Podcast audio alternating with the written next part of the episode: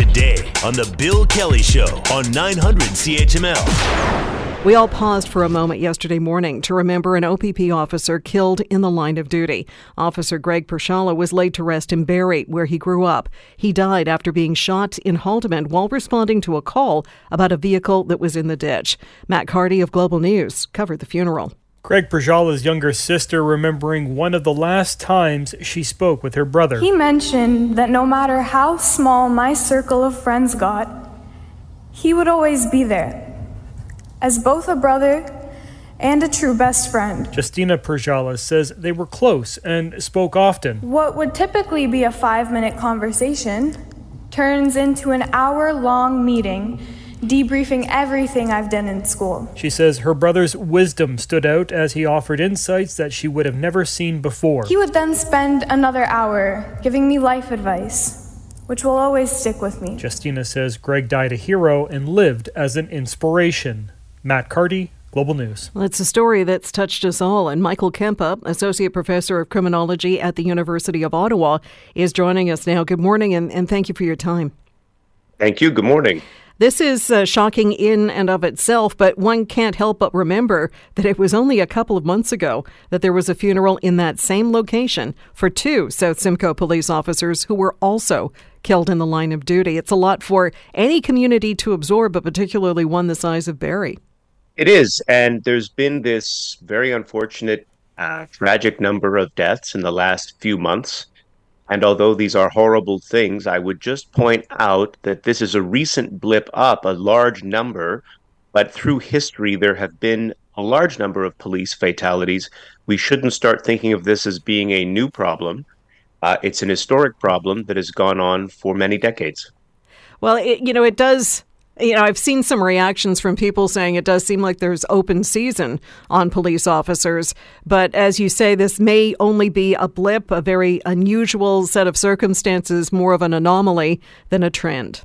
Well, sort of. Quite a little bit the opposite, though. I'm saying we've got a recent blip in the last few months, but that we went through a period where we did not have many fatalities.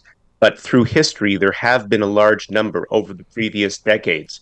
So, in a way, I'm saying we're returning to an unfortunate situation where there are a large number of fatalities. We shouldn't think of this as something that has suddenly started happening. In other words, it's been a problem for a very long time. So, should we take this as a situation where we really ought to pay more attention and maybe, you know, come up with hopefully some solutions? This is the main issue, absolutely. When we speak of policing and problems in policing and issues in parole and bail and remand, the front end, of course, being bail and remand, where you, if you're not granted bail, you're held in jail pending your trial. And then once you've served two thirds of your sentence, you're back out in the community on parole and issues where we have concerns that perhaps some of the wrong people are making their way into the community. We can't think of these as being isolated things. It's a criminal justice system. So everything we do in policing connects to what ends up happening with the courts, what's ha- what ends up happening with bail versus remand decisions. At the moment, we're sending a very large number of extremely minor cases to the courts this leads to a very large number of very insignificant offenders being held on remand, which I'm arguing really doesn't leave enough room to hold the people that need to be there. People end up being held for too long, waiting for delayed trials. This leads to, in some cases, dangerous people falling through the cracks and being released by judges because they can't hold them indefinitely prior to them ever having been convicted of a crime. Well, so we have a number of things to work on here. This is not an argument for softening up bail and parole, quite the opposite.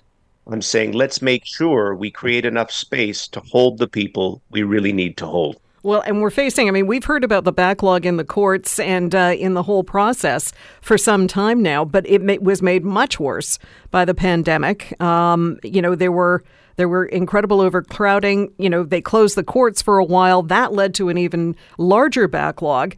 Um, and it's not something that we can just sort of wait and, and see how it's going to filter out or that through time things might catch up. Um, there was a problem before this. There has been. There's we've been trending in this direction of holding more and more people on remand, more and more minor offenders on remand for about 25 years. It's gotten to the point that in Ontario, for example, 70% of the people who are in jail right now are being held waiting for a trial. They've not been convicted of anything as yet. They've been denied bail, in other words. Now, I'm arguing, obviously, that's an untenable number. You need to make space to hold the people who really need to be there.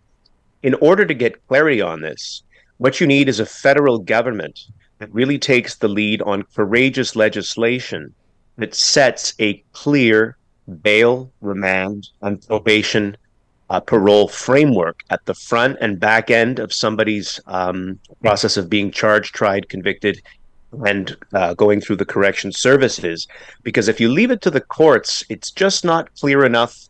It doesn't end up being applied uniformly across the country. Mistakes are made, but it takes a lot of guts for a federal government to lead an initiative on clearly reforming that system.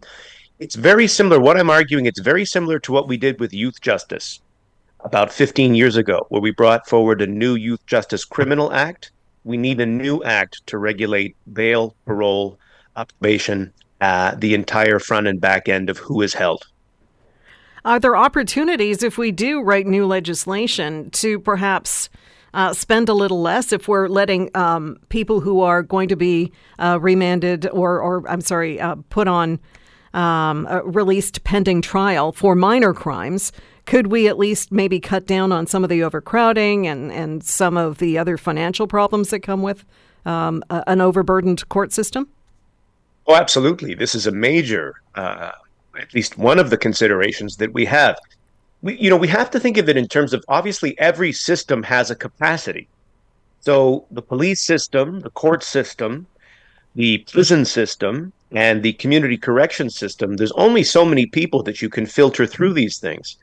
So if you want to use them effectively and really keep the communities safe, you've got to have a logic that's articulated by the government as to what type of offenders, what types of rules are we looking for hold the right people. So we've heard very sensible arguments, for example, coming from the commissioner of the OPP, uh, Thomas Carrique, saying, well, why is it that people who have been associated with gun firearms offenses and violent offenses are being released on bail? Well, very clearly, that might be a rule that the federal government should set and say these are the folks who need to be held pending trial. But things like minor drug offenses, things to do with what you could call spontaneous violence, things like assaults in bars and whatnot, where people get into scuffles. In other words, which aren't random violence directed towards innocent people in the community and so forth. These are the types of things that you can be released, not without conditions, with certain things you have to do, like perhaps check in uh, with a community officer and so forward at certain intervals of time to make sure that you show up at your trial in due course or surrender your passport and so forth to really make sure that we've got the right people coming through. You're not we're not just talking about saving money and resources, but this is a part of it. There's only so much capacity in the system and as we found out, uh, when you have overcapacity in that system, you have crowding. There's a host of other problems that come along with that as well. Uh, the drug abuse, um, you know, at the Barton Street Jail or the Hamilton Wentworth Detention mm. Center, you know, we've seen a big history uh, of drug abuse and drug problems there. Uh, with the pandemic, when you get a, a, virus going through a, a containment area like that, it goes through it like a hot knife through butter. Well, this is also a major issue. When somebody's sitting on remand, they're in jail waiting for a trial. It's essentially dead time. They're just sitting there. There's no services for anybody who's being held on remand or denied bail. There's no drug counseling or treatment. There's nothing to do with any form of addressing anger issues or violence issues and so forward. They are literally being warehoused awaiting trial. Now, that may be fine for a finite period of time, a short period of time until you get your day in court. In some cases, though, this is stretching on, if not just months, but into over a year for people who are just waiting for a trial. This is obviously not a good way to ensure that somebody who's going to be making their way back into the community, probably not too long, because most sentences are not very long, particularly if you've been held on remand for a long period of time. You get a lot of credit applied to your final sentence for that you have people who are being released back into the community who are just as dangerous, if not more so, than when they came in. This is obviously not a good recipe for community or police officer safety. Yeah, I've heard tell that uh, it's actually sort of a master class in crime when you get sent into a detention center and, and you're waiting uh, to have your case heard. Well, it is. And, you know, this is really where we went in a different direction. I mentioned youth justice. When we had the new Youth Offenders uh, Criminal Justice Act, we moved away from sending all but the most dangerous young people into the formal court and criminal incarceration system. And we focused much more on treatment, getting people, young people who had committed minor crimes into the community under supervision getting appropriate schooling and so forth. And we found the results of that legislation have been very positive since the early 2000s.